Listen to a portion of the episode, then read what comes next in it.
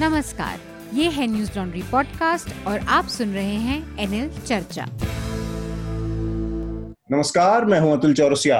आपका खर्चा, आपकी चर्चा हफ़्ता दर हफ़्ता। हम एक बार फिर से लेकर आए हैं न्यूज़ लॉन्ड्री का हिंदी पॉडकास्ट एनएल चर्चा। इस हफ़्ते चर्चा में हमारे साथ दो खास मेहमान जुड़ रहे हैं। बॉम्बे से हमारे साथ जुड़ी हैं आरिफा जौहरी जो कि स्क्रोल डॉट इन की सीनियर रिपोर्टर हैं। स्वागत है आरिफा आपका न्यूज़ लॉन्ड्री चर्चा पर। थैंक यू और इसके अलावा अहमदाबाद से हमारे साथ जुड़ रहे हैं Mahesh Langa. Mahesh Langa senior assistant editor हैं द हिंदू के अहमदाबाद में। महेश आपका भी स्वागत है चर्चा में। और इसके अलावा हमारे साथ हमारे एसोसिएट एडिटर मेघनाथ भी हैं। मेघनाथ स्वागत है चर्चा में आपका? नमस्ते सर नमस्ते। तो इस हफ़्ते बहुत सारे तो विषय नहीं है सारे विषय का एक ही केंद्र है जो कि कोरोना वायरस का जो हमारे यहाँ सेकेंड वेव चल रही है पूरे देश में। खासकर कुछ स्टेट्स हैं जिसमें दिल्ली भी है महाराष्ट्र है गुजरात है इन जगहों पर बहुत बुरी हालत है। तो हमारी बातचीत का सारा जो फोकस इस बार कोरोना वायरस के इस स्प्रेड पर है जो सेकेंड वेव चल रही है इसकी इस पर फोकस रहेगी। आरिफा भी इस इस मसले को कवर करती रही और उन्होंने हाल ही में एक बहुत अच्छी ग्राउंड रिपोर्ट की है जो कि गुजरात के और अहमदाबाद के आसपास जो इलाकों में बुरी हालत है, कोरोना पीड़ितों के, उसके ऊपर। तो इनसे भी बात करेंगे, महेश से भी बात करेंगे मेघनाथ हमारे साथ हैं। सबसे पहले मेघनाथ जो और बाकी सुर्खियाँ हैं, जो खबरें हैं इम्पोर्टेंट उनके बारे में आप एक बार हमारे श्रोताओं को जानकारी दे दें। जी कोविड नाइन्टीन को लेकर ही सबसे बड़ी हेडलाइन तो ये है कि आ, आ, कल जैसे 24 फोर आवर्स में दो लाख सत्रह हज़ार लोग पॉजिटिव पाए गए। ये सबसे ज़्यादा मात्रा में फिगर्स है डेली राइज के। तो ये सबसे बड़ा अपडेट है और पिछले हफ़्ते ये ये भी अपडेट आया था कि हमने ब्राज़ील को क्रॉस कर लिया है नंबर ऑफ़ केसेस में। तो इंडिया की हालत बद से बदतर होती जा रही है। एक्चुअली अतुल सर लास्ट हमने जब चर्चा किया था तब तब भी इतनी हालत खराब नहीं थी। मतलब एकदम बहुत ही जल्दी जल्दी शूट अप हो गया है और ये सेकेंड वेव एकदम कहर मचा रहा है। वायरस की वजह से ये बहुत तेज शायद फैल रहा है इस बार। जी जी। इसके अलावा हम गुजरात और मतलब गुजरात और महाराष्ट्र और दिल्ली की तो सेपरेटली बात करेंगे ही। तो सीबीएसई ने क्लास ट्वेल्थ बोर्ड एग्ज़ाम्स को पोस्टपोन कर दिया है और दसवीं की एग्ज़ाम कैंसिल हो चुकी है। नीट भी कैंसिल होने की सॉरी पोस्टपोन होने की बात हो रही है। आई थिंक एक अपडेट आया था सुबह की नीट की एग्ज़ाम भी पोस्टपोन हो चुकी है। और उद्धव ठाकरे ने प्राइम मिनिस्टर नरेंद्र मोदी को रिक्वेस्ट की है कि कोरोना वायरस को नेचुरल कैलामिटी का दर्जा दिया जाए ताकि वो स्टेट डिजास्टर रिलीफ फंड से रिस्पॉन्स के लिए वो फंड्स यूज़ कर पाए। ये actually Atul sir last time भी हुआ था। लास्ट ईयर भी उन्होंने एक नोटिस जारी की थी। उसके बाद सस्पेंड किया। जी जी और कुंभ मेला कट शॉट नहीं किया जाएगा, ऐसा भी रिपोर्ट आ रहा है ऑफिशियल्स ने बोला है। पर वहाँ पर कुंभ मेला में 2000 से ज़्यादा केसेस डेली मिले हैं। कल की बात है ये। और जो निरंजनी अखाड़ा है, उन्होंने अपना एग्जिट अनाउंस कर दिया है, क्योंकि उनके जो टॉप शेयर टॉप जो साधु है, उनके जो लीडर है, उनकी मौत हो गई है कोरोना वायरस की वजह से। और काफ़ी उनके जो साधु है, वो बोल रहे हैं कि पॉजिटिव भी है। तो वो बोल रहे हैं कि सत्रह तारीख तक वो कुंभ मेला छोड़ देंगे एक बड़ी अजीब सी बात है इसमें मेघनाथ और हम्म। बाकी लोगों से भी एक छोटी सी टिप्पणी यहीं पर क्योंकि ये आपने इसका ज़िक्र किया कुंभ मेले का जिस दिन तीसरा शाही स्नान था वहाँ पर करीब जो टेस्टिंग हुई है सत्रह सौ से ज़्यादा लोग पाए गए थे पॉजिटिव हम्म। पूरे उसमें हम्म।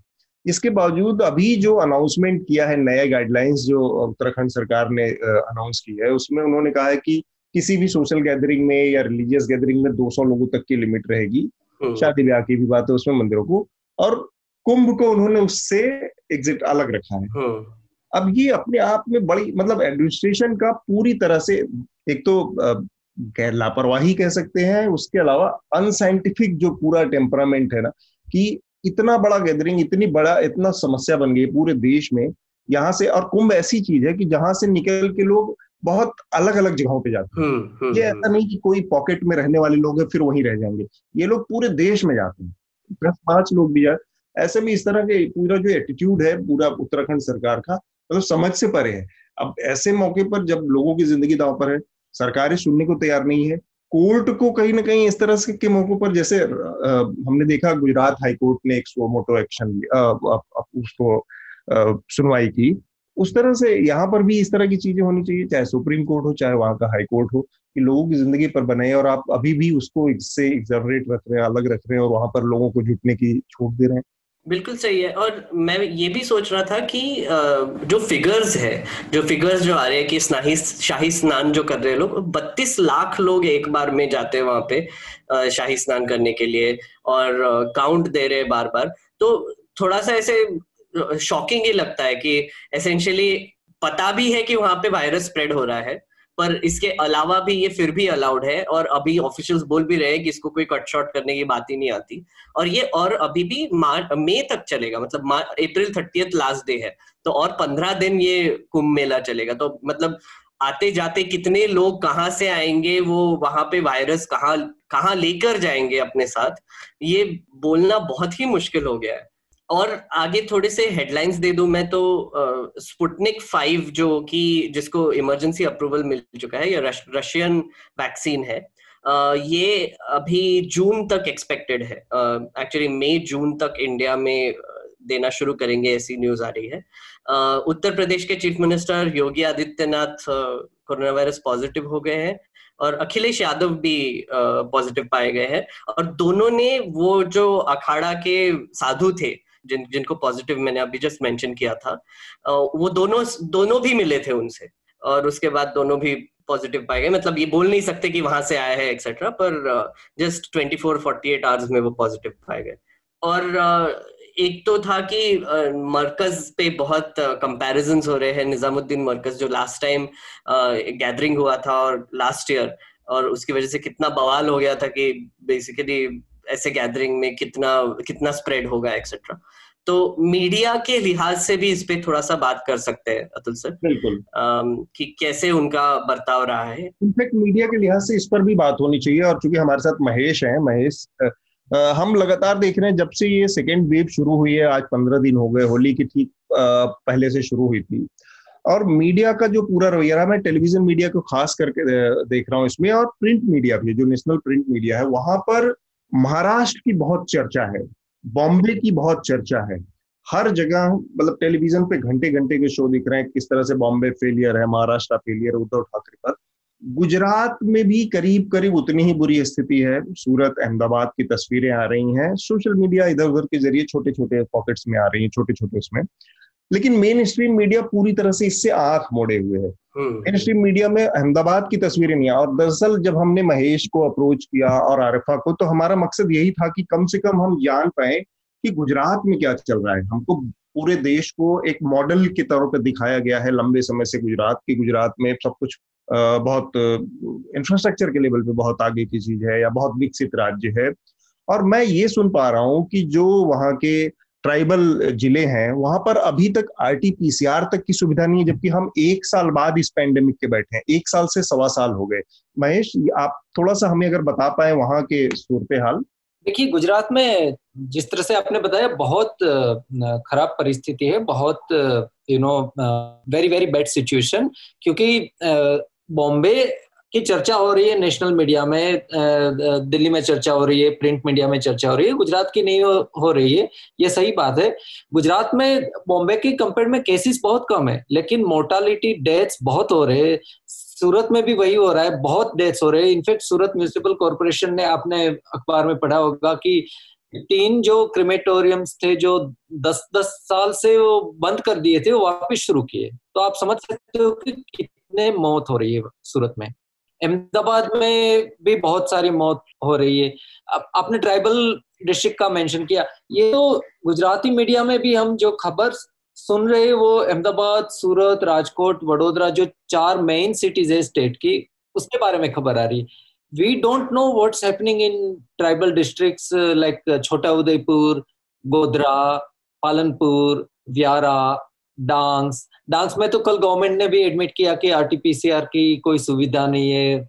हाईकोर्ट ने पूछा कि आनंद में है कि नहीं? उसमें भी जो एडवोकेट जनरल का रवैया था वो बहुत मिक्स बोले कि है अगर नहीं है तो हम देखेंगे कि वो 24 घंटे में वो सुविधा उपलब्ध हो। हम्म। तो तो सिचुएशन जो गुजरात में है ना बहुत खराब है। अभी एक हफ़्ते पहले चीफ मिनिस्टर राजकोट गए थे। राजकोट से फिर मोरबी गए। मोरबी में एक हफ़्ते पहले तक आरटीपीसीआर की सुविधा नहीं थी, हालाँकि मोरबी एक बहुत बड़ा इंडस्ट्रियल हब है। सिचुएशन इतनी खराब थी कि Morbi is a hub of text tiles tiles making you know factories so वहाँ टाइल्स फैक्ट्रीज में पेशेंट्स को यू नो एडमिट कर रहे थे, उस, वहाँ पे वो ऑक्सीजन सप्लाई कर रहे थे, वहाँ पे बिकॉज़ हॉस्पिटल्स में बेड अवेलेबल नहीं थे। तो ये गुजरात में अहमदाबाद, सूरत की तो फिर भी खबर चल जाती है कभी कभार नेशनल मीडिया में। बट गुजरात में जो रिमोट डिस्ट्रिक्ट है, उसकी कभी भी नेशनल में तो क्या इवन स्टेट के मीडिया में भी खबर नहीं आ रही है। आरिफा, आपसे भी जानना चाहें, आपने भी एक बड़ी दिलचस्प और काफ़ी एक्सटेंसिव एक रिपोर्ट की है। ये जो पूरा हालत है मीडिया के ऊपर तो कमेंट्स से ज़्यादा पहले तो जो गुजरात का आपने देखा और आपने जो आकलन किया अपनी रिपोर्ट में तो ये स्थिति थोड़ा सा अगर आप हमारे श्रोताओं को बता पाए, जो हमारे लिसनर्स हैं, कि क्या है, किस, कितनी बुरी स्थितियाँ आपने पाई इंफ्रास्ट्रक्चर के लेवल पे, लोगों के लेवल पे मतलब सरकार एडमिनिस्ट्रेशन के लेवल पर किस तरह से फेल है, आंकड़ों के में क्या दिख रहा है, आंकड़ों की फजिंग की बात भी सामने आ रही है अब बहुत अलग अलग मौकों सरकारों की तरफ़ से, ऐसा भी कुछ है क्या?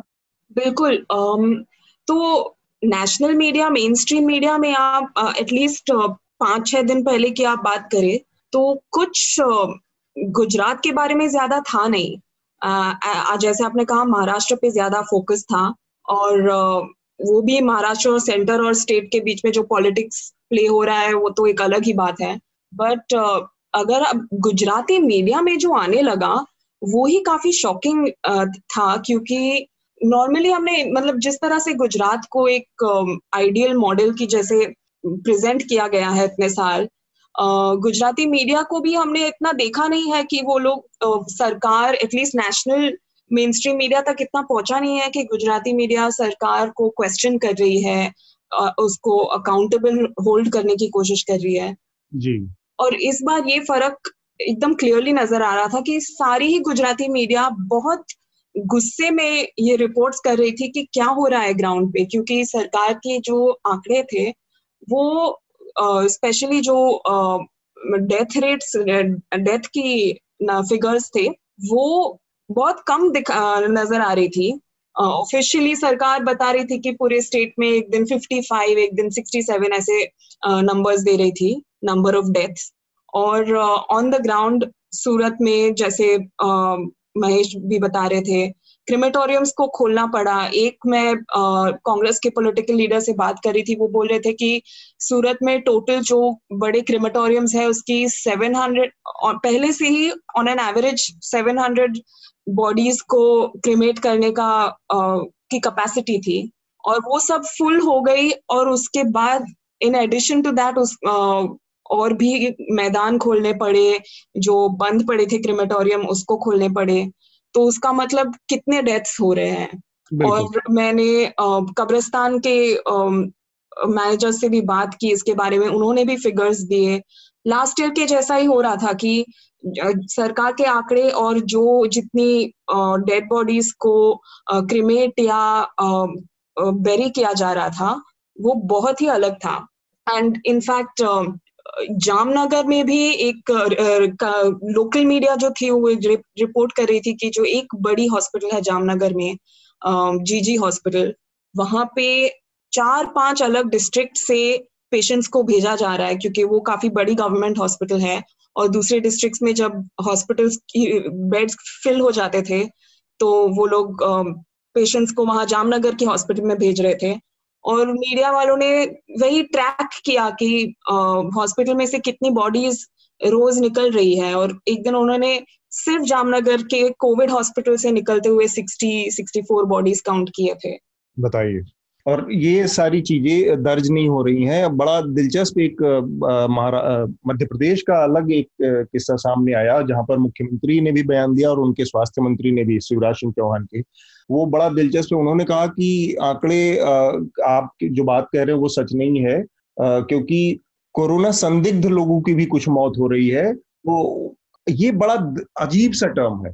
किसी को, कोविड पॉजिटिव, किसी का टेस्ट हुआ कोविड वार्ड में उसकी डेथ हुई और या फिर कोविड पॉजिटिव वो आदमी नहीं पाया गया। इस दोनों के बीच में कोरोना संदिग्ध क्या टर्म है? उन्होंने कहा कि कोरोना संदिग्ध है इसलिए आंकड़ों में आपको लग रहा होगा कि लोग ज़्यादा मर रहे हैं लेकिन वो कोरोना से नहीं मर रहे हैं। हम्म, कोरोना संदिग्ध की बात मेहनाद आपने ये देखा आपको लगता है कि ये केवल और केवल सरकारों ने अपनी नाकामी को छुपाने के लिए कुछ ऐसा इजाद किया है? मध्य प्रदेश शिवराज सिंह चौहान जिस तरह से दावा कर रहे हैं। आपने भोपाल की बात छेड़ी तो दैनिक भास्कर का आज फ्रंट पेज पे एक बहुत बड़ा फ़ोटो आया है। मतलब उन्होंने एक ड्रोन शॉट लिया है जहाँ पर काफ़ी बॉडीज जलाई जा रही है और उनका हेडलाइन है 112 मौतें राइट और रिकॉर्ड पे सिर्फ़ चार। तो भोपाल से ये खबर आई है और ये इनके फ्रंट पेज पर है। बहुत ही दहला देने वाली इमेज है एक्चुअली कि ये बताती है कि वहाँ पर कैसी तरह से डेटा फजिंग हो रही है। मतलब लिटरली जैसे आरिफा ने भी कहा बहुत सारे ऐसे रिपोर्ट्स आए हैं जहाँ पर जो रिपोर्टर्स है वो शमशान घाट के बाहर खड़े हो जाते हैं और दिन भर जो बॉडीज आते हैं उनको काउंट कर रहे हैं वो। और फिर वो और वो हाँ टैली कर रहे हैं और फिर कंपेयर कर रहे हैं कि कितने रिकॉर्ड में गए मतलब कितने रजिस्टर हुए कि कोरोना से डेथ हुई है। गुजरात में भी यही हाल है क्योंकि गवर्नमेंट मंडे का मैं आपको देता हूँ मंडे को गुजरात गवर्नमेंट की जो शाम को बुलेटिन आती है हेल्थ बुलेटिन उसमें कुछ पचपन डेथ दिखाए थे पूरे स्टेट के। कोरोना से। कोरोना से हाँ। हालाँकि नेक्स्ट डे लोकल मीडिया ने रिपोर्ट किया 480 bodies across the state were disposed of as per the covid protocols ओ हाँ सो कहाँ पचपन और कहाँ 480 हम्म, सो हम्म, क्या हो रहा है कि ये सारे क्रिमेटोरियम्स में लोकल मीडिया अपने आदमी को भेजते हैं जो भी बॉडी जो पैक करा के पैक करके लाते हैं हम्म, उसको क्रिमेट करते हैं उसका काउंटिंग करते हैं। और ये ये अतुल सर आपने जो कहा कि कोरोना संदिग्ध जो लोग हैं। सर एक एक तरीके से आई थिंक ये भी सच है क्योंकि ऐसे भी केसेस सामने आ रहे हैं जो लोग बता रहे हैं कि हॉस्पिटल्स फुल होने की वजह से लोग आईसीयू में या फिर उनको बेड्स चाहिए तो फिर कोरोना की वजह से हॉस्पिटल्स फुल हो गए। तो जो अतिरिक्त जो बीमारियाँ हैं जैसे कैंसर पेशेंट्स हैं जैसे किसी को अर्जेंट ऑपरेशन चाहिए एक्सेट्रा उनको भी बेड्स नहीं मिल रहे। तो उनकी भी उसकी वजह से काफ़ी तकलीफें बढ़ गई और मौतें भी हो रही है। तो वो एक्चुअली एक कोलैटरल बोल ही सकते हैं पर मैं तो कहूँगा कि ये भी डेथ्स कोविड की वजह से ही हुई है मतलब एक तरीके से। इसमें एक टेक्निकलिटी है मेघनाथ उसको इस तरह से देखा देखिए कि या तो उस आदमी को स्टेब्लिश तब होगा जब उसका आरटीपीसीआर टेस्ट में पॉजिटिव आया या नेगेटिव आया। जी। किसी को कोई बीमारी है उस वजह से मर रहा है तो वो तो कोरोना में आएगा ही नहीं। या तो वो कोरोना पॉजिटिव मतलब कोविड डेथ होगी या फिर नॉर्मल कोई और किसी और बीमारी से हुई डेथ होगी। बिल्कुल। कोविड संदिग्ध अपने आप में केवल और केवल भ्रामक लोगों को भ्रम में डालने वाला दुविधा में डालने वाला एक टर्म है। पर ये संदिग्ध का मतलब क्या है एग्जैक्टली exactly? मुझे समझ में नहीं आया। Suspicious suspicious covid suspicious covid suspected yes अच्छा पर ये सस्पिशियस अच्छा मैं कोलैटरल सोच रहा था एसेंशियली नहीं बट प्रॉब्लम ये भी है ना कि जैसे विजय रूपानी ने गुजरात के चीफ मिनिस्टर विजय रूपानी ने कहा था कि स्टेट में ऑफिशियली जो कोविड डेथ्स रिकॉर्ड हो रहे हैं वो उन लोगों की है जो जिनके डेथ में प्राइमरी कॉज कोविड है। और जिनके पास जो शायद कोमॉर्बिडिटीज से मरे हैं हाइपरटेंशन या डायबिटीज़ या जो भी कोमॉर्बिड कोमॉर्बिड कंडीशंस है अगर किसी की उनकी वजह से डेथ हुई है और डॉक्टर्स को लगता है कि कोविड प्राइमरी कॉज नहीं है तो फिर वो कोविड के या उसको कोविड डेथ रिकॉर्ड नहीं करेंगे। तो एक तो वो आईसीएमआर के गाइडलाइंस के खिलाफ है। तो गलत बात हो गई सीधे हाँ। हाँ बट आप, आप अपनी एक अलग ही गाइडलाइन बना रहे हैं। हाँ गुजरात गवर्नमेंट ने क्या किया है कि एवरी डिस्ट्रिक्ट में जो सिविल हॉस्पिटल है उस सिविल हॉस्पिटल के जो रेसिडेंट मेडिकल ऑफिसर्स होते हैं उसके अंडर में एक डेथ ऑडिट कमेटी बना दिया है हाँ। And that death audit committee decide करता है डिटरमिन करता है कि ये पेशेंट का डेथ किसी वजह से हुआ कोविड से वजह से हुआ कि कोई कोमोबिड कंडीशन से हुआ बाद में जो हमने देखा एक पैटर्न आ रही है गुजरात गवर्नमेंट की जो हेल्थ बुलेटिन में कि एवरीडे लास्ट पाँच पाँच दिन से वही हो रहा है। एवरीडे जो केसेस दिखाते हैं टोटल केसेस के करीब करीब वन परसेंट डेथ दिखाते हैं। कल कल शाम को seven hundred eight thousand one hundred fifty two cases आए और एटी थ्री डेथ्स आए। Before that 700 400 uh, 7400 something cases थे और 73 डेथ्स थे तो एक परसेंट ऑफ़ टोटल केसेस के डेथ दिखा दो, बाकी सब जो चीफ मिनिस्टर साहब ने बोला है कि Gujarat strictly follows ICMR guidelines अब आईसीएमआर गाइडलाइंस क्या है वो आप सबको पता है बट ये कोमोरबिड जो डेथ्स है वो गुजरात गवर्नमेंट काउंट नहीं करती है कोविड डेथ्स में। ये अलग अजब ही नई परंपरा शुरू हो गई। उत्तर प्रदेश से भी सिमिलर रिपोर्ट्स आ रहे हैं अतुल सर कि मैं देख रहा था टीवी नाइन रिपोर्ट कर रहा था इस पर कि एक तो इंस्ट्रक्शंस दिए गए हैं प्राइवेट लैब्स को कि टेस्टिंग ना की जाए और मतलब सात सात दिन के डिले हो रहा है टेस्टिंग में वहाँ पे। और वही रिपोर्ट बोल रहा था कि एसेंशियली जो महेश बोल रहे थे कि कोमोर्बिडिटीज वाले जो डेथ्स है उनको काउंट नहीं करेंगे। वैसे उत्तर प्रदेश में भी हो रहा है अभी। तो मुझे लगता है कि ये एक tried and tested strategy type ही हो गई है।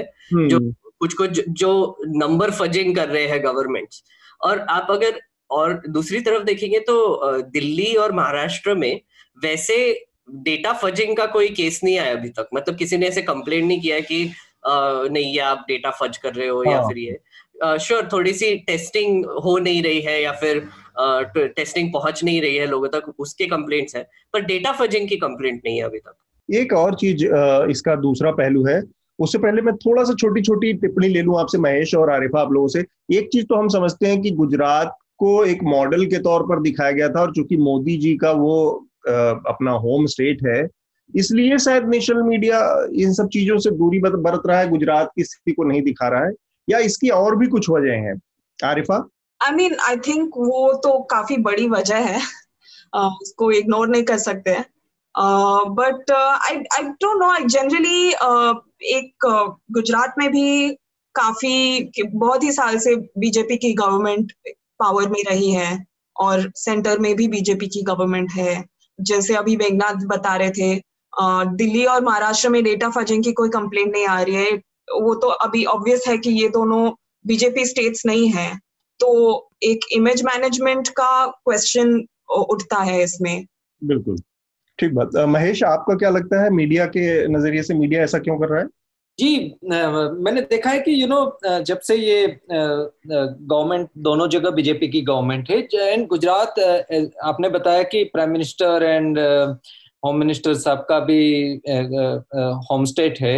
इसलिए गुजरात में जो भी होता है, उसका एक बहुत बड़ा नेशनल यू नो इम्प्लीकेशन रहता है। इसलिए नेशनल मीडिया बहुत बहुत that's my impression national media बहुत बहुत सोच के and it's very either reluctant or unwilling to you know uh, report gujarat as it, it reports other other states uh, like uh, maharashtra delhi even uh, kerala you know hmm ठीक बात Meghnath sir um, यहाँ पे ना actually आपने बिल्कुल सही कहा कि ये जो प्रोजेक्ट किया जाता है कि गुजरात एक बहुत ही विकसित स्टेट है मॉडल है और इसी की वजह से आई थिंक नरेंद्र मोदी को पहली टर्म भी मिली थी।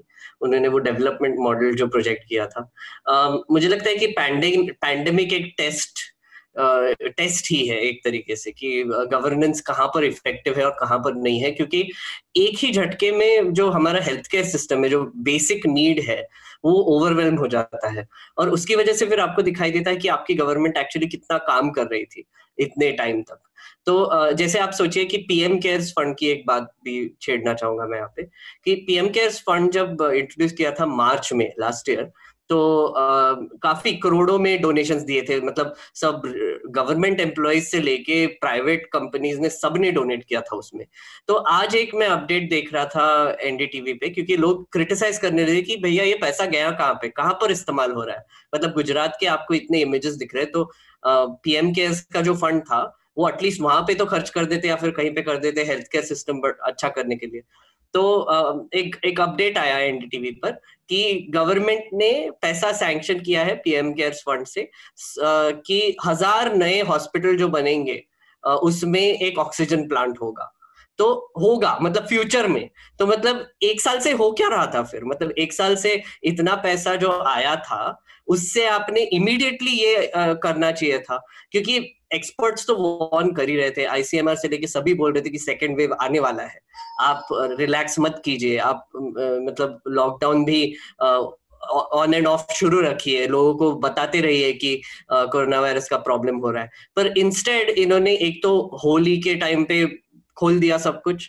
फिर ऊपर से ये अभी कुंभ मेला का आपको एक ये दिख रहा है। ऊपर से हैदराबाद में रमज़ान शुरू हुआ तो वहाँ पर नमाज़ पढ़ते हुए लोग दिख रहे हैं। रैलीज का तो एक आई I मीन mean, वो तो बहुत ही कंफ्यूजिंग है क्योंकि मैं जब वेस्ट बंगाल में था वहाँ पर तारकेश्वर में एक बहुत बड़ी मोदी की रैली हुई थी। मतलब वहाँ पे बोल रहे थे कि लाख लाख दो लाख लोग आए थे ऐसे उनके ही एस्टिमेट्स थे।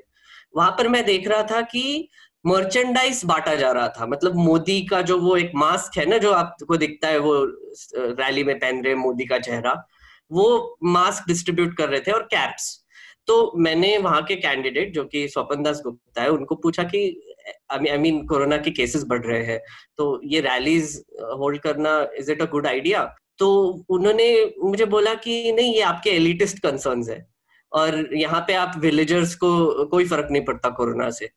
तो आप आप सोचिए कि मतलब ये आई थिंक एटीट्यूड एक आ गया है पॉलिटिशियंस में लीडर्स में कि अगर विलेजर्स को कोई फ़र्क नहीं पड़ता तो हमको क्यों पड़ना हाँ. चाहिए? हम सॉरी मुझे ध्यानेश ने अभी करेक्ट किया। आ, उसने बोला कि आ, वो अपडेट सौ हॉस्पिटल्स का था हज़ार भी नहीं था।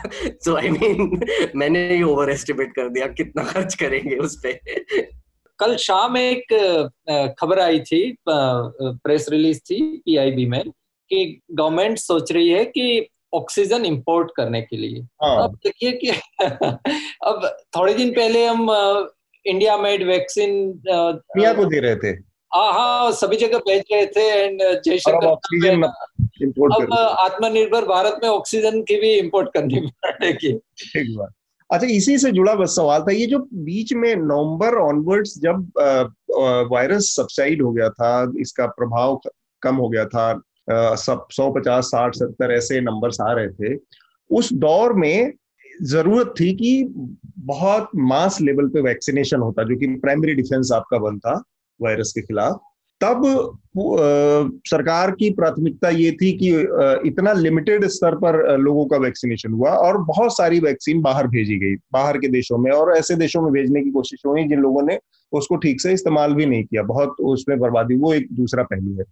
ये जो पूरी वैक्सीन डिप्लोमेसी के नाम पर ये सब किया गया, इस चक्कर में बीते चार महीने जो बहुत क्रूसियल थे सेकेंड वेव को रोकने के, इसको पूरी तरह से मिसमैनेज किया गया। इससे दो बड़े महत्वपूर्ण सवाल है। एक तो केंद्र सरकार ने जिस तरह से कोरोना के मैनेजमेंट पर अथॉरिटी के पूरा एक तरफा पूरा कब्जा कर रखा है, पूरा नियंत्रण में ले रखा है कंट्रोल में उसके सारी चीज़ें हैं उसकी वजह से स्टेट कुछ कर नहीं सकते। मसलन अरविंद केजरीवाल ने एक प्रस्ताव दिया कि हम घर घर जाकर लोगों को वैक्सीन दे देंगे, हमको आप छूट दीजिए और वैक्सीन दे दीजिए। हम तीन महीने के अंदर में हंड्रेड परसेंट वैक्सीनेशन कर देंगे। आपने वो नहीं किया। आपने एज रिस्ट्रिक्शन लगाए रखा ये और विदेशों में वैक्सीन भेजते रहे। तो ये जो पूरा क्रूसियल टाइम बर्बाद हुआ, जिसका ज़िक्र आप कर रहे थे महेश अभी कि कहाँ तो आप वैक्सीन दुनिया को देने के लिए और विश्वगुरु बनने के दावे कर रहे थे और कहाँ पर कहीं अब आप जाके ऑक्सीजन को इम्पोर्ट करने की बात कर रहे हैं। आपके पास ऑक्सीजन सप्लाई नहीं है। इतनी बुरी स्थिति आ गई। इस मैनेजमेंट के लिए स्टेट वर्सेस जो सेंटर का पूरा उसमें है, उसमें किसको जिम्मेदार ठहराया जाए? देखिए स्टेट्स का तो कोई खास रोल नहीं रखा है। आपने बताया कि जो कोविड का पूरा एक मैनेजमेंट मिनिस्ट्री ऑफ़ होम ने ने अपने कंट्रोल में रखा है। तो स्टेट्स के पास तो कोई खास रोल नहीं है बिकॉज़ वैक्सीन का डोज भी कितने आते हैं, कितने कौन से एज ग्रुप में डिस्ट्रीब्यूट होना है, वो सब क्राइटेरिया फिक्स तो गवर्नमेंट ऑफ़ इंडिया कर रही है। स्टेट का खास कोई रोल नहीं रखा, वैक्सीन में नहीं है फिर लॉकडाउन में भी देखिए लॉकडाउन भी स्टेट्स नहीं कर सकते। पहले जब कोरोना शुरुआत में आया 2020 में, तब भी वेस्ट बंगाल में जब ममता बनर्जी ने कहा कि will shut down the airport तो केंद्र सरकार ने कहा कि नहीं एयरपोर्ट तो हमारा वो है जुरिस्टिक्शन में है। आप कैसे कर सकते हो? तो एक ये सेंट्रल का जो एक बिग ब्रदर एटीट्यूड रहा है पूरे ये पैंडेमिक में, वो पूरा कंट्रोल फ्रीक नेचर से ये कर रहे हैं कि पूरा छोटी छोटी चीज़ों में भी they decide everything and then states have to follow hmm ठीक बात। इसको इस तरह से भी देख सकते हैं कि मोदी जी का अपना एक जो कैरेक्टर रहा है हमेशा हर चीज़ में कि किसी भी तरह का जो क्रेडिट हो, ज़रूरत ज़्यादा से ज़्यादा क्रेडिट मिले किसी भी तरह की सक्सेस का। हालाँकि उसमें जब आगे जाके असफलता मिलती है अनसक्सेस हो जाती है तो वो क्रेडिट लेने के लिए कोई आगे नहीं आता। उसका भांडा स्टेट गवर्नमेंट पे फूटेगा। हाँ वो वो स्टेट का होगा या फिर नोटबंदी फेल हो जाएगी तो वो किसी और के जिम्मे जाएगा। तो जो लोगों पे ब्लेम मतलब वही हाँ। ना कि जैसे आपने देखा होगा हेल्थ मिनिस्टर ये बार बार बोल रहे हैं कि लोगों की लापरवाही लोगों की लापरवाही।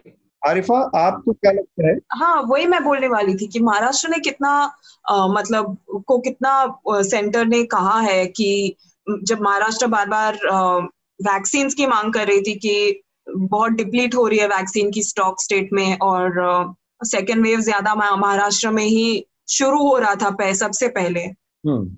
उस वक्त सेंट्रल गवर्नमेंट ने तो सिर्फ़ उसको मतलब पुट डाउन ही कर दिया कि महाराष्ट्र ने महाराष्ट्र इज़ रिस्पॉन्सिबल पूरा पूरे देश में सेकेंड वेव फैलाने के लिए और ये महाराष्ट्र का फेलियर है और उन्होंने ठीक से मतलब उनका एटीट्यूड सही नहीं रहा है उन्होंने फाइट नहीं किया वायरस को इसीलिए अभी अभी पूरे कंट्री को सफ़र करना पड़ रहा है।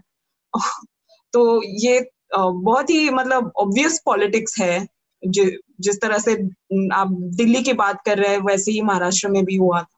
तो ये मेघनाथ आपसे भी इस पर मैं जा रहा कि एक बार थोड़ा सा इस चीज़ को हम थोड़ा सा और इसके थोड़ा सा विस्तार से समझें। कि सरकार ने किस तरह से मिसमैनेज किया है इस सेकेंड वेव को, जहाँ पर लोग कायदे से अगर जो जो हमने वैक्सीन तैयार की थी, अगर वो हमारी 40-45 करोड़ आबादी को लग गया होता, अब तक 50 करोड़ की आबादी को लग गया होता तो एक कॉन्सेप्ट है उसमें कि आपकी हर्ड इम्यूनिटी डेवलप हो जाती है, फिर आप बढ़ाव उस तरह से नहीं होता एक्सपोनेंशियल जैसा आज हम देख रहे हैं कि एक एक दिन में एक एक लाख हो जा रहे हैं, बढ़ जा रहे हैं। इसमें ना अतुल सर एक्चुअली बहुत इंटरेस्टिंग एक फिगर बताना चाहूँगा। मैं आज ही चेक कर रहा था कि कितने लोग वैक्सीनेट हुए हैं। तो अभी तक एक डोज दिया गया है 7.4 परसेंट हमारे पॉपुलेशन को और दोनों डोज जो कंप्लीट वैक्सीनेशन साइकिल है, वो बस एक परसेंट का हुआ है।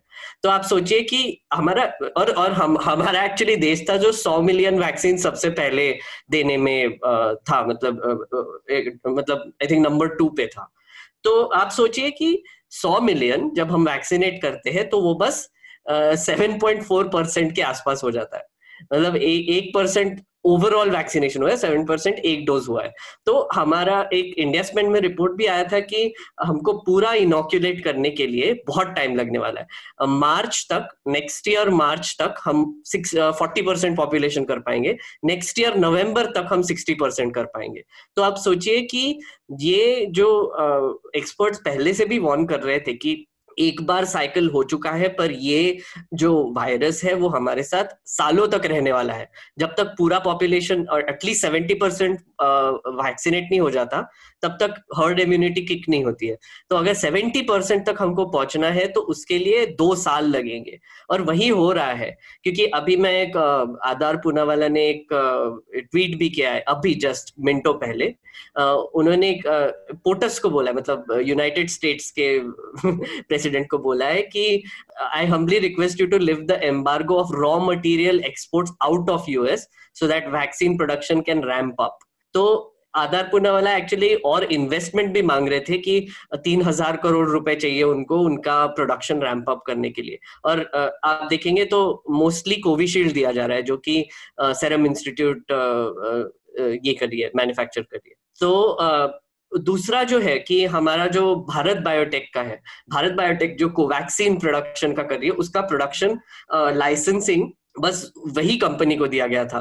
तो उन्होंने एक एक और गलती कर दी है कि उन्होंने बाकी के जो फार्मास्यूटिकल कंपनीज़ है, जिनके मैन्युफैक्चरिंग प्लांट्स है, उनको रीच आउट नहीं किया कि हम सब मिलके एक हाथ वैक्सीन प्रोड्यूस करेंगे।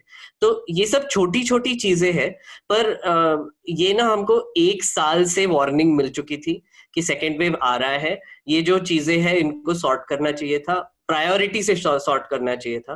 पर आई I मीन mean, आपको ये कैलेसनेस तो दिखाई दे रहा है कि पूरा कंसंट्रेशन स्टेट इलेक्शंस जीतने में है। पूरा कंसंट्रेशन जो सीए है उसको फिर से लाने में है। जो कि अभी एक प्राइमरी कंसर्न नहीं है उस पर ज़्यादा फोकस किया जा रहा है। तो ये सब सिचुएशन में मुझे लगता है कि सेंट्रल गवर्नमेंट को पूरी तरह से रिस्पॉन्सिबिलिटी लेनी चाहिए। इसके दो और पहलू हैं जिसका ज़िक्र मेघनाथ कर रहे थे कि एक तो क्योंकि ये एक मानवीय बड़ी त्रासदी है ह्यूमैनिटेरियन एक बहुत बड़े लेवल की क्राइसिस है कि सबके ऊपर। तब भी इसमें इस तरह की पॉलिटिक्स देखने को मिली कि एक कंपनी बनाएगी या दो कंपनी बनाएगी वैक्सीन और फिर कितने लोगों को दिया जाएगा नहीं दिया जाएगा। बजाय इसके कि इसको एक, एक सेंट्रलाइज अथॉरिटी में गवर्नमेंट ऑफ़ इंडिया बहुत बड़े पैमाने पर बनाने के लिए बहुत सारी जो इंफ्रास्ट्रक्चर अलग अलग अलग फार्मा कंपनियाँ उनका इस्तेमाल करके और एक बड़े पैमाने पर इसका वो करती दूसरा ये कि इन दो वैक्सीन के साथ जो वर्ल्ड वाइड और अवेलेबल वैक्सीन थी, उनको सही समय पर, समय रहते उनको भी एंट्री दी जाती। वहाँ पर भी मतलब सरकार के अंदर एक बड़ा ज़बरदस्त किस्म का एरोगेंस भी इस दौरान था कि और किसी को नहीं एंट्री लेने देना है। ज़ाहिर सी बात है, उसमें किसी न किसी के कुछ इकोनॉमिक इंटरेस्ट भी होंगे, किसी न किसी का कुछ उसमें परसेप्शन और इमेज बिल्डिंग का भी वो होगा कि हम इच्छा होगी।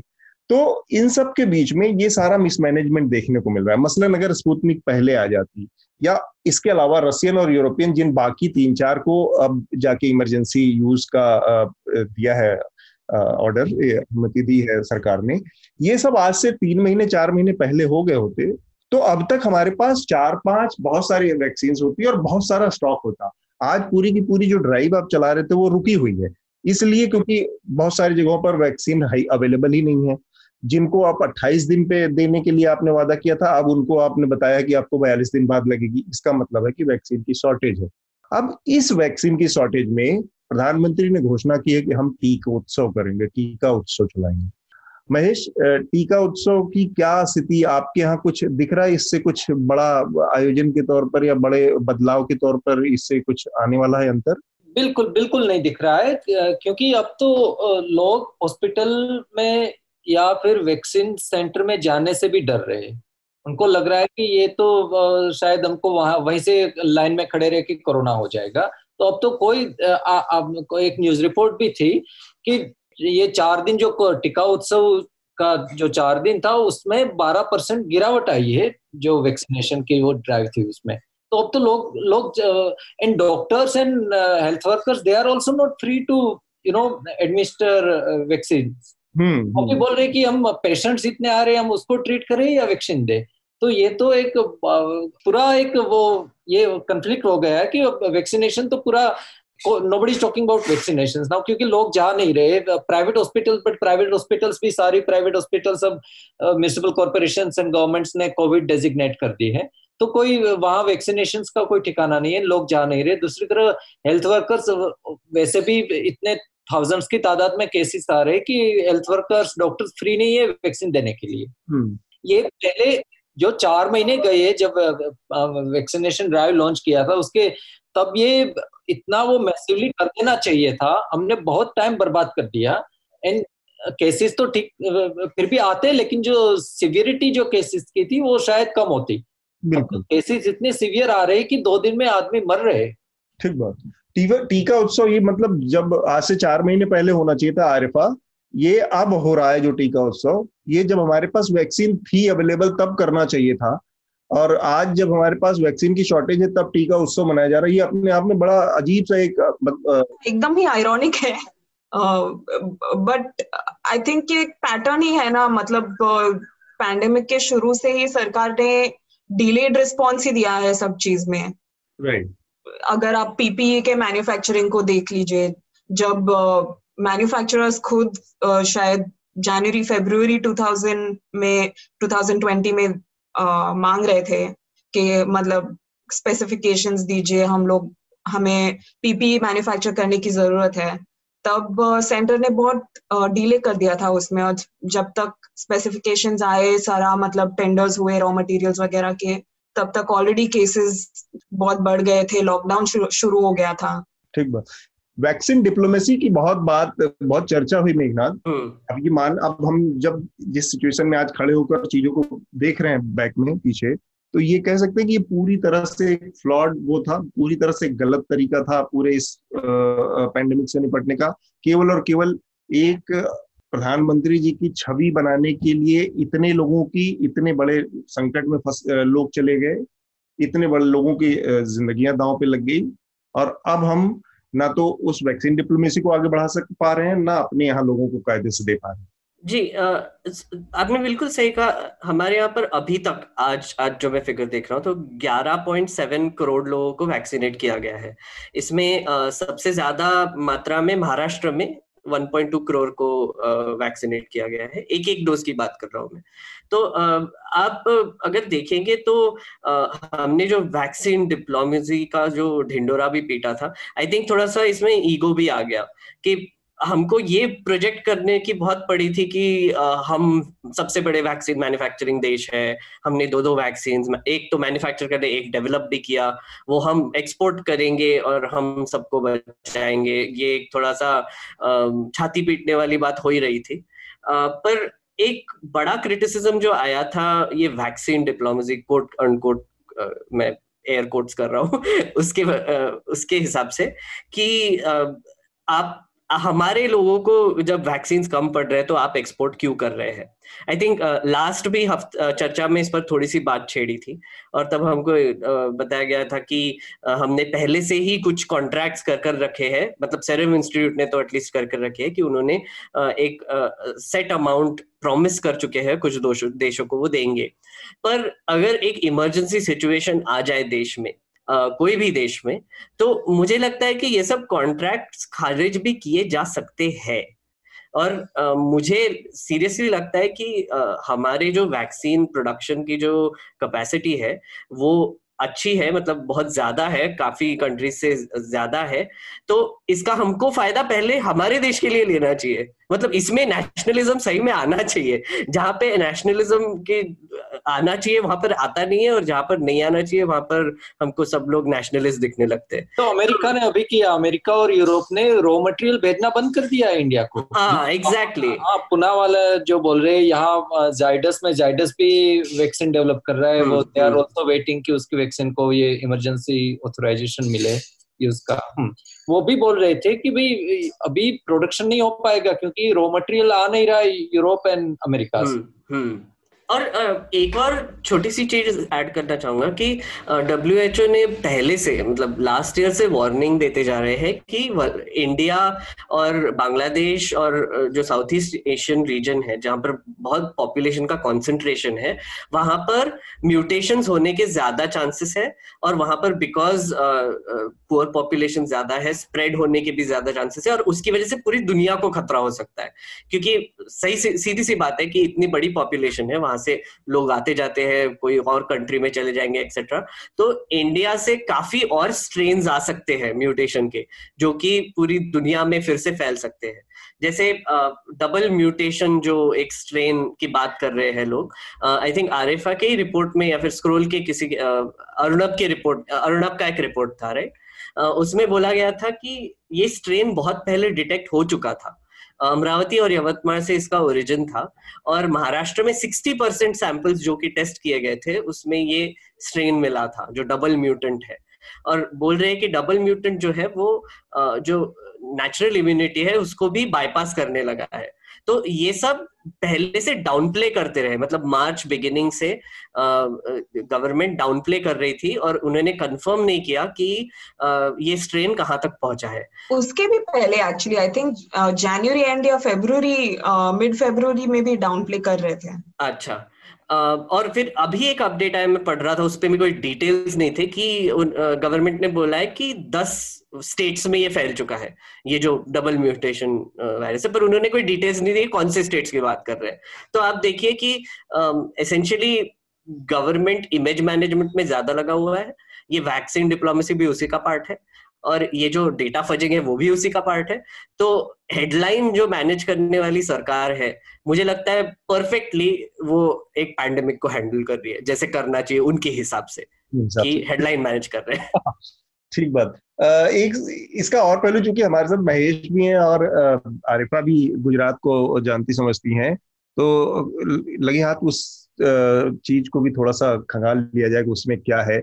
एक चीज़ समझ में आई, जो गुजरात का जो पूरा मिसमैनेजमेंट है महेश जी और आरिफा, वो उसमें हमने देखा कि कहीं ना कहीं जो सी आर पाटिल और विजय रूपानी है, मुख्यमंत्री हैं, इन दोनों के बीच में की जो खटपट है या अनबन है वो भी कहीं न सामने आई जो रेमडेसिविर का पूरा मामला हुआ कि एक तरफ़ सरकार कह रही थी कि उसके पास रेमडेसिविर के लिए इंजेक्शन नहीं है अवेलेबल नहीं है, उसकी शॉर्टेज है चारों तरफ़ और ये सब।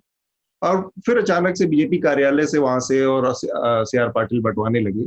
तो एक तो ये कि ये अवेलेबिलिटी का जो मसला था वो कहाँ से अचानक से उनको मिल गई पाँच हज़ार के आसपास इंजेक्शन और इन दोनों के बीच में ये क्या इस लड़ाई से भी इस पूरे जो ड्राइव है उसमें इस, जो आंकड़े हैं उल्टे सीधे आ रहे हैं उसमें इसके तार छुपे हुए हैं। दोनों के बीच खटपट तो काफ़ी है एंड सी आर पाटिल जो सूरत से है वो uh, शायद मान रहे हैं कि सूरत को निगलेक्ट किया जा रहा है। इसलिए उन्होंने सिविल हॉस्पिटल का विज़िट किया और वहाँ पे अनाउंस किया पब्लिकली कि पाँच हज़ार इंजेक्शन बीजेपी की ओर से डिस्ट्रीब्यूट किया जाएगा। अब नेक्स्ट डे चीफ मिनिस्टर साहब भी आ गए सामने और कहा कि हम गुजरात गवर्नमेंट दस हज़ार इंजेक्शन भेजेगी सूरत के लिए। सारे इंजेक्शन सूरत में लगेंगे अब ये उसके बाद था ना जब दिव्या भास्कर ने सी आर पाटिल का फ़ोन हाँ। नंबर हाँ, लगा दिया हेडलाइन में हाँ, फिर वही जब चीफ मिनिस्टर साहब ने ये अनाउंस किया कि हम स्टेट गवर्नमेंट की ओर से दस हज़ार इंजेक्शन भेज रहे सूरत के लिए तब पूछा कि भाई ये पाँच हज़ार इंक्लूड है तो कि नहीं नहीं पाँच हज़ार तो वो सी आर पाटिल जी कर रहे दस हज़ार इंजेक्शन तो गवर्नमेंट की ओर से जा रहे तो अच्छा कि भाई तो सी आर पाटिल कहाँ से ला रहे इंजेक्शन तो चीफ मिनिस्टर साहब ने बोला कि वो तो आप पाटिल साहब से ही पूछिए कि वो तो अगले दिन दिव्य भास्कर ने बहुत स्मार्ट काम किया। हाँ भास्कर का reporting on Covid you know management is quite aggressive very aggressive reporting uh, by the Bhaskar तो ये थोड़ा सा ये क्या है? महेश जी ऐसा क्यों है? क्योंकि नॉर्मली ज़्यादातर मीडिया हम देख रहे हैं कि बीजेपी के साथ के पक्ष में या उसके साथ पूरी तरह से या तो लेट गया है या फिर उनके साथ खड़ा हो गया है। तो दिव्य भास्कर ऐसा कैसे कर पा रहा है वहाँ पर? और वो तो मोदी जी के एक तरह से के किले में घुसकर काम करने वाली बात हुई। हाँ बिल्कुल वैसे यू नो काफ़ी चर्चा भी हो रही कि भास्कर एंड गवर्नमेंट के बीच थोड़ा वो तालमेल ज़्यादा नहीं है।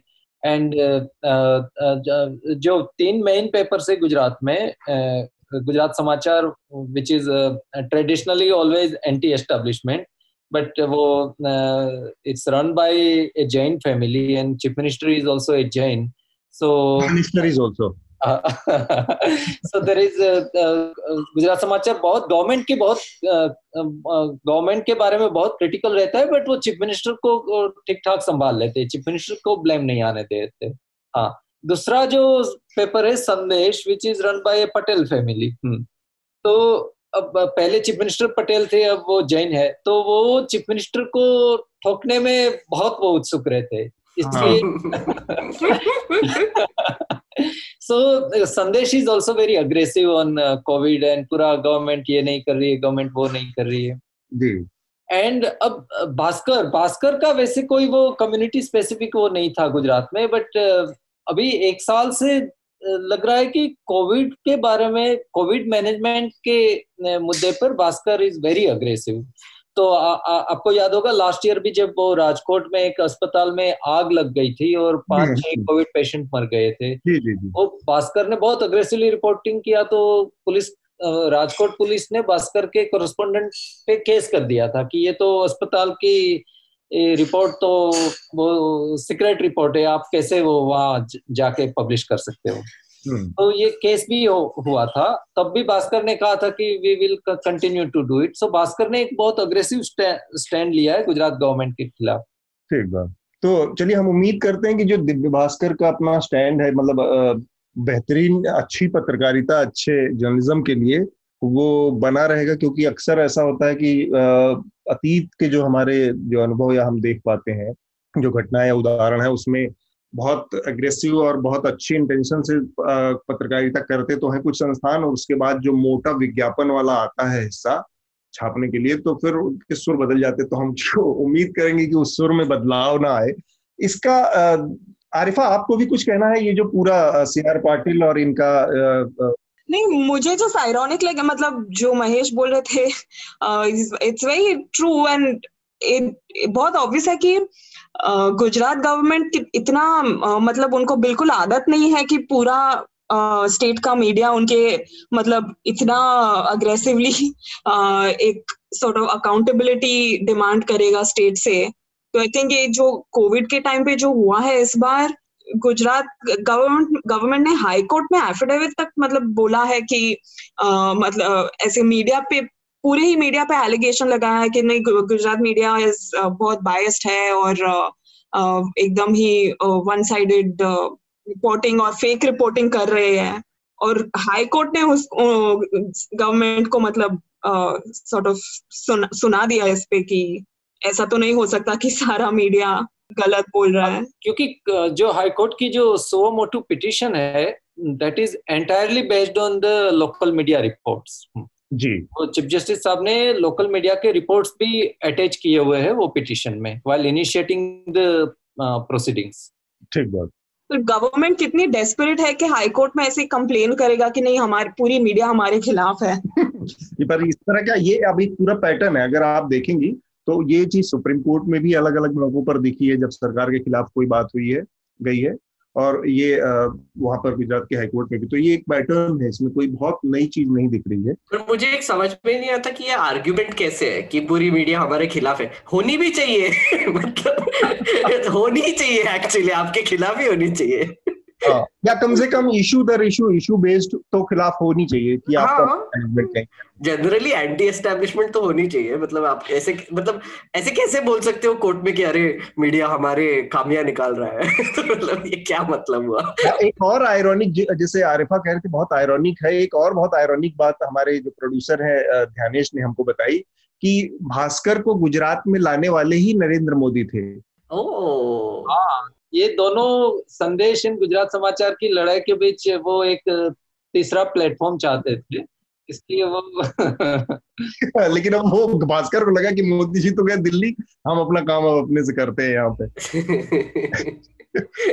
अच्छा एक और छोटी सी बात और हम तो चूँकि अपनी चर्चा के आखिरी पड़ाव पर हैं बस एक और सवाल है आप तीनों लोगों से बहुत उसको हम डिस्कस कर लें और क्योंकि बहुत महत्वपूर्ण पहलू है। जो विदेशी वैक्सीन आई हैं हिंदुस्तान में जिनको अभी इमरजेंसी यूज़ का ऑर्डर दिया है, सरकार ने अनुमति दी है। हम देख रहे थे कि उसमें स्पुतनिक भी है और कुछ है। बाद में उसको ऑर्डर दिया गवर्नमेंट ने। राहुल गांधी इसकी मांग कर रहे थे। आज से हफ़्ते भर पहले उन्होंने कहा था कि जब स्थिति खराब है हमें तो विदेशी बहुत सारी वैक्सीन के लिए ये दरवाजे खोलने चाहिए। उनका भी हमें आयात करना चाहिए, उसको इम्पोर्ट करने की छूट सरकार को देनी चाहिए। और उस दिन उनके काउंटर में जो हमारे कानून मंत्री हैं रविशंकर प्रसाद, उनका एक बहुत ही मतलब घिनौना भी कह सकते हैं और बहुत ही बैड टेस्ट में एक बयान आया कि राहुल गांधी अब जो इनको हिंदुस्तान से, भारत से कोई मोहब्बत नहीं है, प्यार नहीं है, अब ये विदेशी कंपनियों की लाइजनिंग करने लगे हिंदी में मैं कहूँ तो विदेशी कंपनियों के दलाल बन गए हैं। बेसिकली उनका ये कहना था कि हिंदुस्तान की जो कंपनियाँ हैं वैक्सीन की वही देंगी तो ठीक रहेगा। विदेशी कंपनियों को छूट देने की ज़रूरत नहीं है। और एक हफ़्ते के अंदर मोदी जी ने अच्छा मोदी जी भी मस्त आदमी है। वो एकदम उलट पलट कर रख देते हैं सबको खोल के। चार दिन पहले किसी को पता नहीं वो हज़ार की नोट लगा लहराता घूम रहा था और चार दिन बाद उन्होंने कह दिया कि अब नोटबंदी होगी। अब नोट का क्या होगा? रविशंकर प्रसाद कह रहे हैं कि ये दलाल है राहुल गांधी दूसरी पार्टी के विदेशी कंपनियों के कि विदेशी कंपनियों की एंट्री भारत में करवाना चाह रहे हैं। और उनकी वैक्सीन चाह रहे हैं जब उनको अपनी वैक्सीन पे भरोसा नहीं है। हम्म। और मोदी जी ने अगले दिन चार पाँच छह सबको एंट्री दे दी कहीं सब लोग आओ क्योंकि अभी तो हम ऑक्सीजन भी एक्सपोर्ट इम्पोर्ट तो मतलब ये हंसने की बात नहीं है बड़ा अजीब सा ये सिचुएशन है। नहीं सर हंसने की जैसे लोगों को कुछ पता नहीं है। कैबिनेट हाँ। नाम की कोई संस्था बची नहीं है या उसका कोई महत्व तो नहीं रह गया उस पर मैं जानना चाह रहा हूँ। और ये लैंग्वेज जो है कि हम्म। एक दूसरी अपोजिशन पार्टी का इतना टॉप लीडर है उसके लिए इस तरह के कि वो दलाली कर रहा है दूसरी पार्टी। आप लोगों की टिप्पणी में इसके बाद फिर हम आगे बढ़ेंगे। आई मीन मुझे तो ये सरप्राइजिंग बिल्कुल नहीं लग रहा है एक्चुअली ये एक जितना ऑथर एक गवर्नमेंट ज़्यादा अथॉरिटेरियन बनता रहेगा उतना ज़्यादा ऐसा होने वाला है। हम्म। पर ये गवर्नमेंट जो है जो एरोगेंस है इस लेवल का एरोगेंस मतलब अथॉरिटेरियन गवर्नमेंट भी होती है लेकिन इस लेवल का ऑपोजिशन के लिए या बाकी नेताओं के लिए इस ये एरोगेंस भी अजीब सी मतलब थोड़ा सा वो चिंता में डालते हैं। आई मीन उतना नहीं जितना देश में दूसरी चीज़ें मुझे चिंता में डालती ठीक बात। ऑपोजिशन लीडर्स राहुल गांधी खैर इतने सक्षम है कि वो लड़ मैनेज कर लेंगे। हाँ वो लड़ मैनेज कर लेंगे। तो कमेंट्री उस पर आनी अगर आए तो ज़्यादा बेहतर है महेश जी कि कैबिनेट में अपने कोलीग्स को भी, जो एक डेमोक्रेटिक नेचर होता है नेता, किसी नेता का, कि सबको साथ में लेकर कम से कम अपने करीबी सहयोगी जो है, मंत्री हैं, उनके कैबिनेट के कलीग हैं, किसी को कुछ नहीं पता रहता क्या होने वाला है अगले दिन। हाँ हाँ बिल्कुल, ये तो यू नो ये तो गवर्नमेंट तो पीएमओ से एंड एच से ही चल रही है। तो जो रविशंकर प्रसाद साहब या दूसरे जो कैबिनेट मिनिस्टर से, उनको तो बस मीडिया में आके कुछ भी जो दिमाग में आता है वो बोल देते हैं। हाँ गुजरात में भी वही था ने जब गुजरात में साहब चीफ मिनिस्टर थे तब वही था। तो in that way it's not surprising problem ये है कि यू नो यू नो ये एरोगेंस तो बहुत आ गई है ये एरोगेंस जो प्राइम मिनिस्टर है होम मिनिस्टर साहब से भी ज़्यादा दूसरे कैबिनेट मिनिस्टर्स के पास आ गए। हालाँकि उसके पास पावर्स कुछ है ही नहीं। वो डिसाइड उसको ले दे के मोदी जी ने कहा तुम एरोगेंस से काम चलाओ। तो ये it's very funny and it's very worrisome also for the democracy democratic setup of the country ठीक बात मेघनाथ एक्चुअली आपने सब बातें बोली दी है तो मैं इस पे ज़्यादा कुछ बोलना नहीं चाहूँगा, पर मैं, मेरा पहले जो मैंने पॉइंट कहा था, वही मैं फिर से लेके आऊँगा कि जो ये हेडलाइन मैनेजमेंट की गवर्नमेंट है।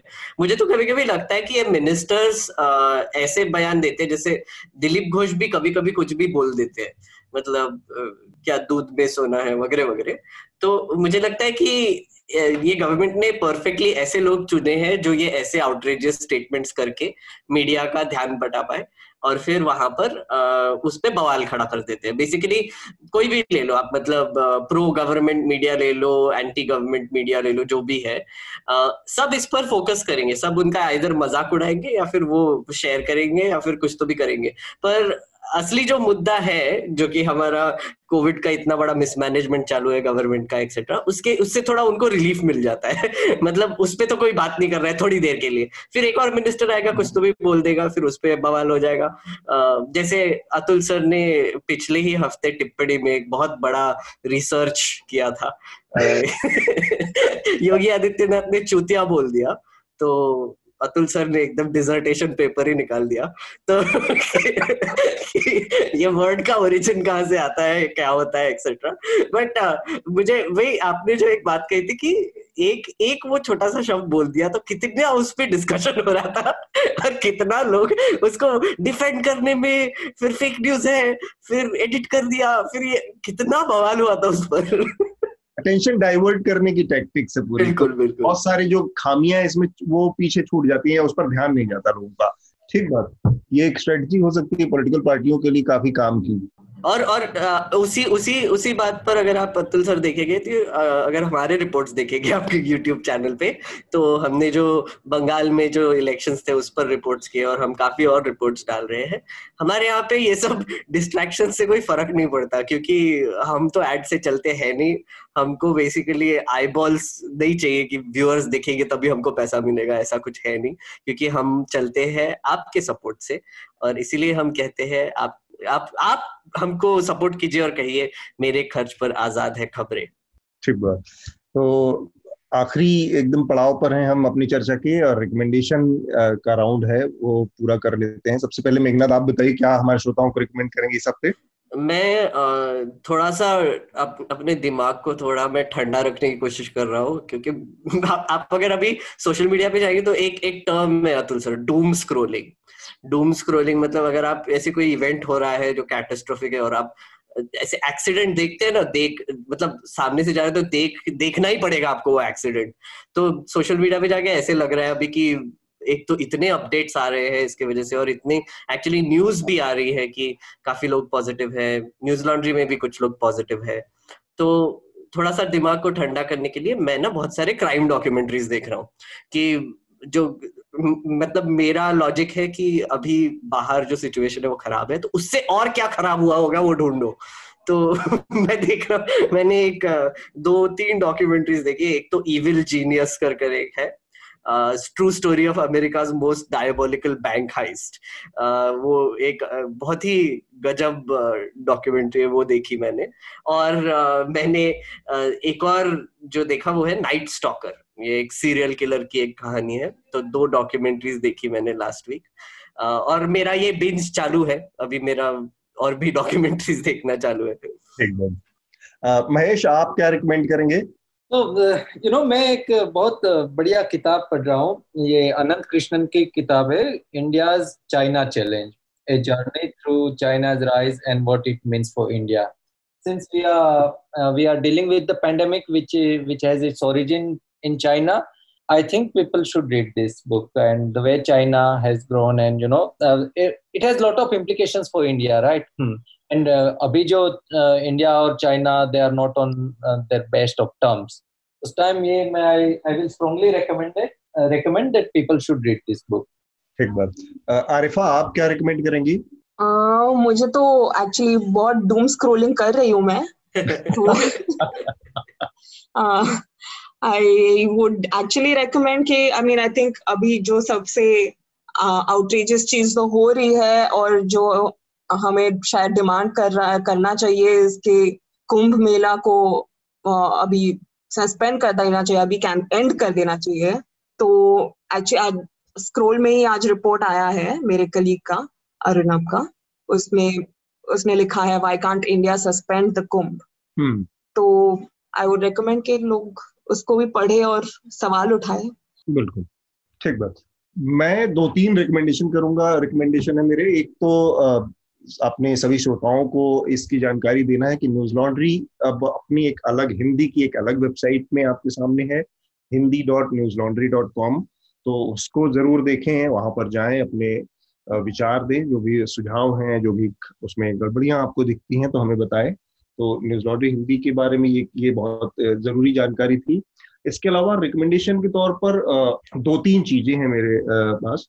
एक तो एक डॉक्यूमेंट्री है इस पे क्या कहते हैं अमेजोन प्राइम पे the man with the iron heart ये बेसिकली एसएस का चीफ था और जिसको फाइनल सोल्यूशन के मेन आर्किटेक्ट्स में एक था, उसके असैसिनेशन की कहानी है। दो रेवोल्यूशनरी थे, उन्होंने किस तरह से उसको असैसिनेट किया, उसके ऊपर बनी है तो अच्छी डॉक्यूमेंट्री एक फ़िल्म है ये। और इसके अलावा एक रिकमेंडेशन है मेरा, जो कि स्क्रॉल डॉट इन से ही है अर्नब सैकिया की India played down new strain to avoid panic जो कि नए स्ट्रेन के फैलाव को किस तरह से भारत ने लगातार डाउन प्ले किया, उसको छुपाने की कोशिश की, और जिसकी वजह से ये और ज़्यादा बढ़ने, तेज़ी से फैला। तो ये एक अच्छी रिपोर्ट है अर्नब सैकिया ने लिखी है। और इसके अलावा एक लिटरेचर से जुड़ा मेरा छोटा सा रिकमेंडेशन है। छोटा सा क्या बहुत अगर हिंदी लिटरेचर में किसी को बहुत ज़्यादा रुचि है तो वो रविंद्र कालिया थे जो कि ज्ञानपीठ के हेड थे। चीफ थे ज्ञानपीठ, जो कि हिंदी का एक बड़ा पुरस्कार भी है उसके हेड थे। अभी उनकी कुछ साल पहले ही डेथ हुई है। उनकी अपनी एक बायोग्राफी है, गालिब छुपी शराब। तो उसको पढ़ें, बहुत दिलचस्प प्रोज उसमें पढ़ने को मिलेगा हिंदी का। मेघनाथ, आप कुछ और कह रहे थे? हाँ मैं एक और एक्चुअली रिकमेंडेशन करना भूल गया। एक हम एक्चुअली इस पर चर्चा नहीं कर पाए, पर शीतल कुची में जो इवेंट हुआ था जो विलेजर्स को, चार विलेजर्स को शूट करके मारा गया था वोटिंग के समय पे, दस तारीख को हुआ था वो। तो उस पर मनीषा ने और परीक्षित ने एक बहुत ही अच्छा ग्राउंड रिपोर्ट किया है, और वो आपको दिखाएगा कि कैसे मेन स्ट्रीम मीडिया में टीवी पे कैसा एक नैरेटिव चल रहा था बट ग्राउंड पे कुछ और ही एसेंशियली uh, हुआ था। तो आप वो ज़रूर पढ़िए रिपोर्ट पढ़िए वीडियो रिपोर्ट भी आ चुकी है उसकी यूट्यूब पर। और एक और है बसंत ने एक इंटरव्यू किया है पंकज त्रिपाठी का। तो वो ज़रूर देखिए क्योंकि उसमें कुछ उसने बहुत ही मज़ेदार क्वेश्चंस पूछे तो ज़रूर वो भी देखिएगा न्यूज़ लॉन्ड्री हिंदी पर। ठीक बात। तो आज की चर्चा को हम यही रोकेंगे। महेश आरिफा मेघनाथ आप सबका बहुत बहुत शुक्रिया। शुक्रिया। थैंक यू न्यूज़ लॉन्ड्री के सभी पॉडकास्ट ट्विटर आई और दूसरे पॉडकास्ट प्लेटफॉर्म पे उपलब्ध हैं। खबरों को विज्ञापन के दबाव से आज़ाद रखें। न्यूज़ लॉन्ड्री को सब्सक्राइब करें।